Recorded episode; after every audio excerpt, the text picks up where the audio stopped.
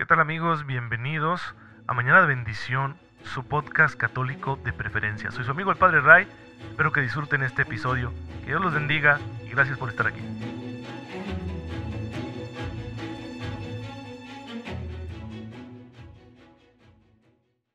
Muy buenos días hermanos, bienvenidos a su podcast católico favorito, Mañana de Bendición. Soy su amigo el Padre Ray, espero en Dios que se encuentren muy pero muy bien, gozando de cada cosa buena que el Señor tiene para ustedes y que ya está poniendo en sus manos. Su gracia. Su gracia es esa cosa buena que todos necesitamos para poder amarlo, para poder servirlo, para poder vivirlo todo según las enseñanzas de Jesucristo nuestro Señor. Como lo han hecho tantos en las más diversas condiciones, provenientes de los más diversos contextos socioculturales, económicos, históricos, geográficos, étnicos, lingüísticos, con las más variadas configuraciones personales, hombres y mujeres de todo temperamento, con distintas personalidades, pues todos ellos han respondido a la gracia y ahora son santos, están reinando con Cristo. Nosotros les pedimos su intercesión y los tenemos como un ejemplo para también ser santos nosotros. Pues bien, el día de hoy la iglesia recuerda a muchos santos. Hoy no me voy a concentrar en uno solo, voy a platicarles un poquito de varios para que así vayamos teniendo un panorama de lo diversa y fructífera que es la santidad. Por ejemplo, estamos celebrando a San Hugo de Grenoble en el siglo XII, fue eh, un obispo muy santo en la zona de lo que hoy es Borgoña, esa región que se encuentra entre Francia y Alemania, y que durante su episcopado él fue el que le ofreció a San Bruno, el fundador de los cartujos, la oportunidad de crear aquel gran monasterio, la Cartuja, ¿sí? Que Bruno fue el primer abad de ese, de ese monasterio. Pues bueno, San Hugo se esforzó en detectar aquellas mociones del Espíritu Santo que le pedían hacer algo por la iglesia. Así que como sacerdote y obispo lo hizo, siempre abogó por la reforma de las costumbres de su gente, de su pueblo, porque los nobles no abusaran de su autoridad, porque las buenas personas que quieren entregarse a Dios encuentren los caminos para, así que permitió la fundación de monasterios eh, masculinos y femeninos, orientó a muchas almas piadosas en su vida espiritual, fue un buen pastor. Y eso ya es mucho decir. Así que gracias a Dios por la vida de San Hugo de Grenoble. También celebramos a el beato Nuno o Nuño Álvarez Pereira, que en el siglo XIV se distinguió por ser un estratega militar consumado. De origen portugués, estuvo presente en varias batallas de las que casi siempre salió victorioso. un hombre de una brillante carrera militar y sin embargo era un hombre muy piadoso. Uno diría, ¿cómo? ¿Cómo santidad en el contexto de, de la milicia y de la guerra? Pues sí, porque aún en una guerra se tiene alma cristiana.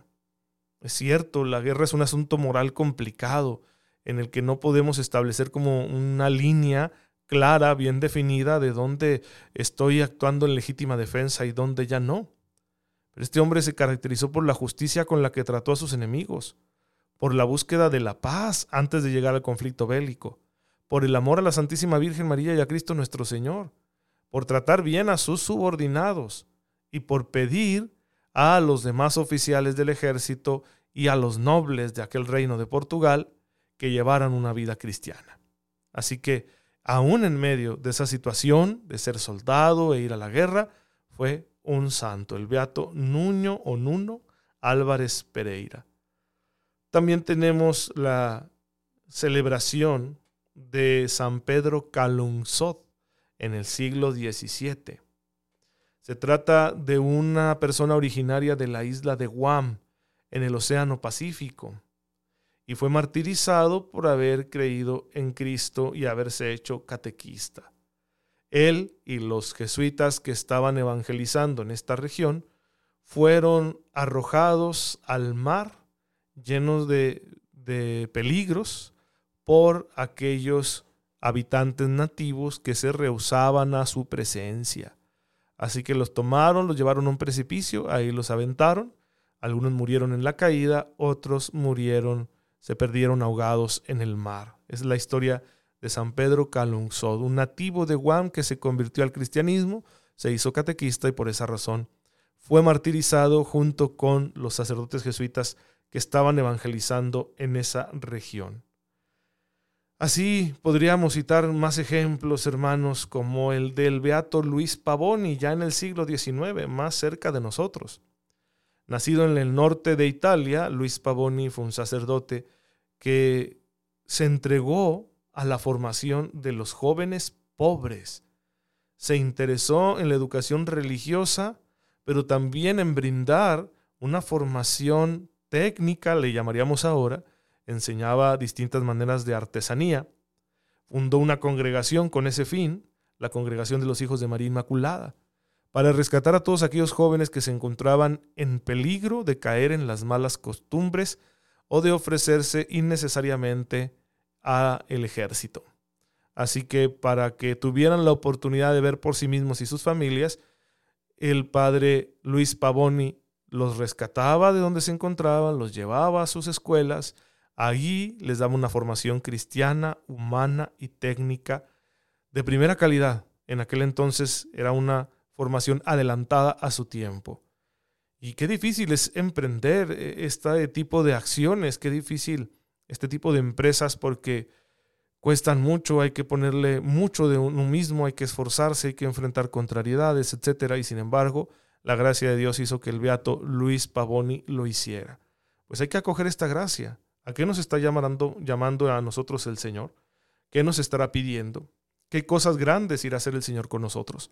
Pues hay que lanzarnos a esta aventura confiando plenamente en la gracia de Dios. La gracia de Dios va a encarnarse en nuestras capacidades. Yo no tengo capacidad para muchas cosas y sé que en ese sentido mi, mi santidad va a ser distinta a la de otros hermanos como el Beato Luis Pavoni. Pero quizá dentro de mis capacidades, muchas o pocas, Dios me pide que sea generoso y que lo haga de la mejor manera posible para el servicio de mis hermanos. Entonces hago lo que puedo. Y ya Dios se encarga de hacerlo crecer, de hacerlo más grande, se encarga de hacerlo fructificar. Pues es la actitud que todos debemos tener ante la gracia de Dios. La gracia de Dios santifica a través de las condiciones, de las capacidades que cada uno de nosotros tenemos. Engrandece esas capacidades, sí, pero se trata sobre todo de dejar que la gracia fluya, y que lo que podemos hacer, aunque en el mundo no se considere mucho, lo hagamos para Dios, para su gloria, lo pongamos al servicio de nuestros hermanos. Pero el gran motivo, ustedes lo saben y no nos cansaremos de decirlo aquí en Mañana de Bendición, el gran motivo para que ustedes y yo seamos santos es el amor a Cristo. No podemos amarlo si no lo conocemos bien, con un conocimiento que no sea solo racional, sino también afectivo. Y por eso estamos aquí haciendo este sencillo, humilde estudio teológico de la persona de nuestro Señor para poder conocerlo más, amarlo mejor y entonces servirlo con gran generosidad. Estamos mm, reflexionando un poco las verdades más importantes acerca de la persona de Jesús que ya aparecen en los textos del Nuevo Testamento. Ya lo habíamos hecho al principio de esta segunda gran temporada de Mañana de Bendición, pero lo hacíamos sobre todo fijándonos en la relación de Jesús con su tiempo, en la relación que tenía con las instituciones judías, con la cultura, con las distintas formas de pensamiento, e, en el trasfondo sociopolítico, geográfico, cultural del pueblo judío, de la Palestina, donde Jesús va a vivir, pues para conocerlo en esta parte muy humana. Pero ahora estamos descubriendo el misterio de Cristo, es decir, lo que está oculto en la humanidad de Jesús y que ya los primeros discípulos fueron comprendiendo con la gracia del Espíritu Santo que se trata de la divinidad misma. Dios se ha escondido, por así decirlo, en Jesús. En la humanidad de Jesús, Dios es, Jesús es verdadero Dios y verdadero hombre. Y para ello, pues vamos haciendo ya una lectura más teológica de estos textos que encontramos en el Nuevo Testamento. Pues bien, como hemos visto, la atribución a Jesús de una condición divina no fue un desarrollo tardío en la historia del cristianismo, sino que está presente ya en los escritos más jóvenes del Nuevo Testamento, los más cercanos a la vida de Jesús. Y por lo tanto decimos con toda seguridad, porque los escritos no se están inventando nada, sino que están recogiendo una tradición previa, con toda seguridad es que Jesús dijo lo que dijo de sí mismo y los apóstoles percibieron eso de Jesús, su divinidad. Enseguida, tras los acontecimientos de la Pascua, los discípulos empezaron a llamar a Jesús con el mismo título con el que los judíos se referían a Dios, es decir, Señor. Empezaron a llamarle Señor. Sin embargo, el Nuevo Testamento no se detiene aquí. En ocasiones, aunque esporádicas pero muy claras, afirma directamente que Jesús es Dios.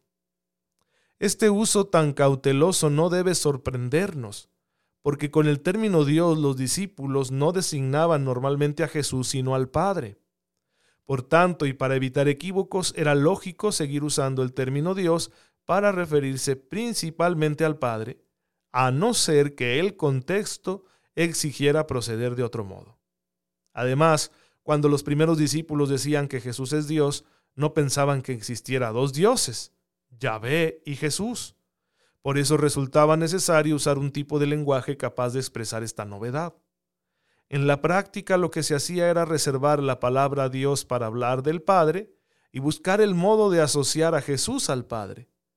San Pablo, por ejemplo, escribe a los Corintios lo siguiente, Para nosotros no hay más que un solo Dios, el Padre, del cual proceden todas las cosas y para el cual somos, y un solo Señor, Jesucristo, por el cual son todas las cosas y por el cual somos nosotros. Aquí está muy claro de que Pablo dice, Dios es dos personas.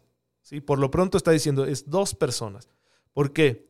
Porque a Jesús no solo le atribuye el título de Señor, sino que también dice que por Él son todas las cosas y por Él somos nosotros. Lo cual lo acababa de decir del Padre. Del Padre proceden todas las cosas y para Él somos todos. Y del Hijo, de Cristo, son todas las cosas y somos todos. Primera de, de Corintios 8:6. Pues ahí tienen ustedes una afirmación, una teología trinitaria incipiente en los textos del Nuevo Testamento. Aquí se ve cómo el Padre es denominado simplemente Dios, mientras que a Jesús se le llama Señor. De esta forma se alude a su divinidad, pero considerada desde la perspectiva de su función como Salvador, más que desde un punto de vista filosófico o del ser. En todo caso, se nota en estas fórmulas que cuando se habla de Dios siempre se da prioridad a la persona del Padre, a quien se asocia Jesús. Podemos ver ahora, en orden de importancia, los textos del Nuevo Testamento que usan la palabra Dios, pero refiriéndola directamente a Jesús. En primer lugar tenemos Juan 1.1. En el principio existía la palabra, y la palabra estaba con Dios, y la palabra era Dios. Así comienza el Evangelio de San Juan. El término Dios, San Juan lo está utilizando para designar a Yahvé, el Dios de Israel, pero considerado implícitamente como Dios Padre, según la enseñanza de Cristo se pone de manifiesto que en Dios existe una palabra interior. Pero la novedad que está descubriendo San Juan es que esta palabra es una persona, no una cualidad de Dios, sino una persona, una persona dentro de la otra persona, por decirlo de alguna manera. Aquí siempre nuestro lenguaje va a ser limitado. Al final del prólogo se añade que a Dios nadie le ha visto jamás el Hijo único que está en el seno del Padre, Él lo ha manifestado. Juan dice, el Hijo nos ha mostrado al Padre porque Él está en el seno del Padre.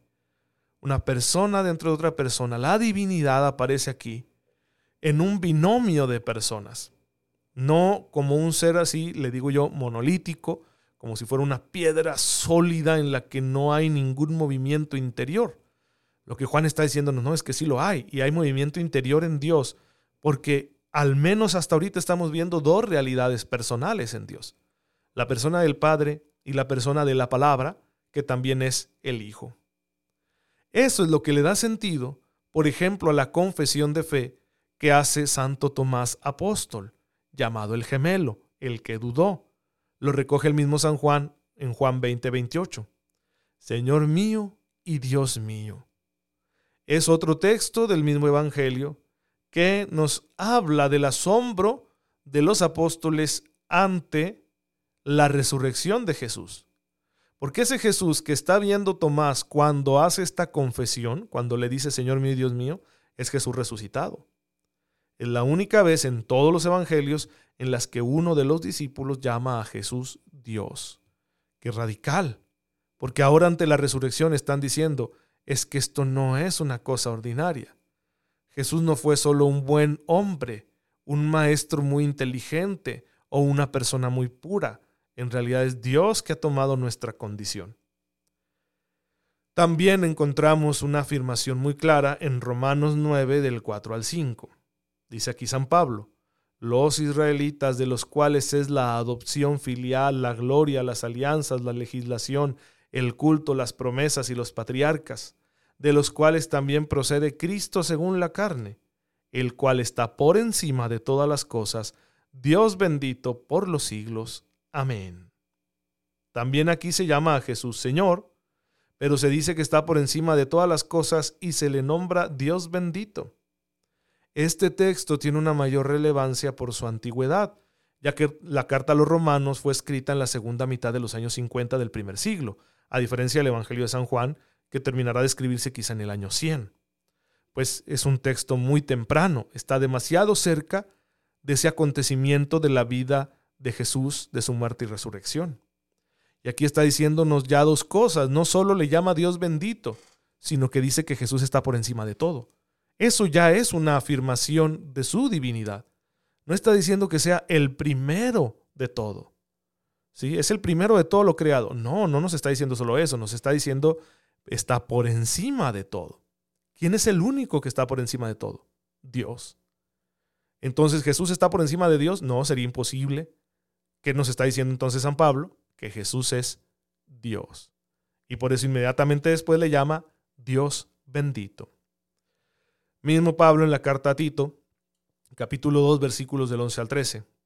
Se ha manifestado la gracia salvadora de Dios a todos los hombres, que nos enseña que vivamos con sensatez, justicia y piedad en el siglo presente, aguardando la feliz esperanza y la manifestación de la gloria del gran Dios y Salvador nuestro Jesucristo Aquí está claro, el gran Dios y Salvador nuestro. Dios en un sentido chiquito como los dioses paganos, pero si Pablo viene del, del judaísmo, su trasfondo en judío, Pablo no se está haciendo pagano, no está adorando un ídolo, sino que está diciendo que Jesús es Dios hecho hombre. Por eso le llama así, Dios y Salvador. Es decir, no es solo un profeta, no es solo el Espíritu de Jesús que se me apareció él fue un hombre muy bueno porque Dios lo quiso mucho e hizo de él la voluntad de Dios.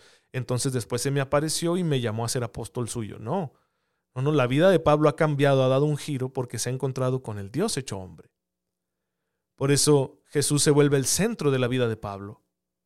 ¿Cómo podría ser esto? Porque ni los judíos decían el centro de mi vida es Moisés. Aunque sabían que Moisés era imprescindible para entender la ley, para entender todo el culto que ellos tenían, toda su religión, sin embargo, no decían el centro de mi vida es Moisés.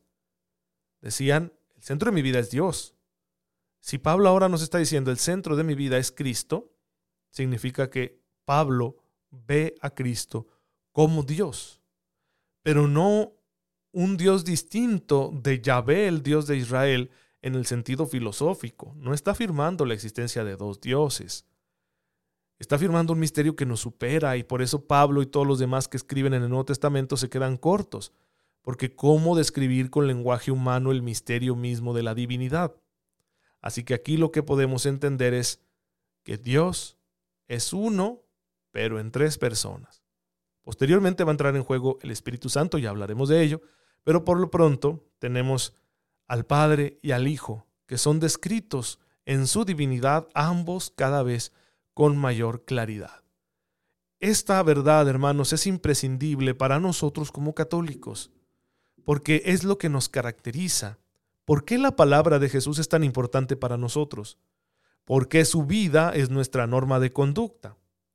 ¿Por qué afirmamos que Él es el centro de todo, del universo y de nuestra propia existencia? ¿Por qué decimos que es con su gracia que nos salvamos? ¿Por qué pedimos a los demás tener fe en Él? porque creemos nosotros en Él, porque hemos puesto en Él toda nuestra esperanza, porque afirmamos que solo Él puede perdonar nuestros pecados, porque decimos que Él está reinando en la gloria y que allá nos está esperando. Lo decimos porque para nosotros Jesús no es un hombre más. No es solo un gran maestro espiritual de la humanidad, como a veces se lo concibe, ¿no? En ese ambiente New Age. Sí, Jesús es un maestro a la eh, escala de Mahoma, de Buda, de tantos otros, ¿no? Que han existido. Pues no, no, no, no, no. Jesús no es un super Walter Mercado, que me perdone el señor Walter Mercado por usarlo de referencia. No es así. Es Dios. La divinidad ha tomado naturaleza humana. Ha caminado con nosotros, se ha sentado a comer con nosotros, ha llorado con nosotros, ha sufrido a causa de nosotros y ha vencido a la muerte. Y ahora quiere que todos nos elevemos hacia Él la divinidad nos está arrastrando, al tomar naturaleza humana, nos está arrastrando hacia, hacia ella. Si Dios se hace hombre para que el hombre llegue a ser Dios. Claro, tú y yo nunca vamos a ser Dios como Dios es Dios, pero vamos a estar tan unidos a Él de una forma tan perfecta que esa diferencia dejará de importar. Así que ese es el plan que Dios tiene, tenernos junto así para siempre. Pero tú y yo tenemos que responder con la fe. ¿Fe en quién? Fe en Cristo, porque Él es el camino a la divinidad. Pues bien hermanos, vamos a seguir conociendo a Jesús, no se pierdan los siguientes episodios, terminemos por hoy. Te damos gracias, Padre, porque en tu infinita bondad has querido revelarnos este gran misterio de que eres uno con el Hijo y el Espíritu Santo. Ayúdanos con tu poder a aceptar esta verdad que nos supera y a dedicarle a ella toda nuestra vida que estemos consagrados, Señor, a la divinidad en todo lo que hacemos, para que algún día podamos compartir tu gloria. Por Cristo nuestro Señor. Amén. El Señor esté con ustedes. La bendición de Dios Todopoderoso, Padre, Hijo y Espíritu Santo, descienda sobre ustedes y los acompañe siempre. Muchas gracias hermanos por estar en sintonía con su servidor. Oren por mí, yo lo hago por ustedes. Síganse cuidando, pórtense muy bien y nos vemos mañana si Dios lo permite.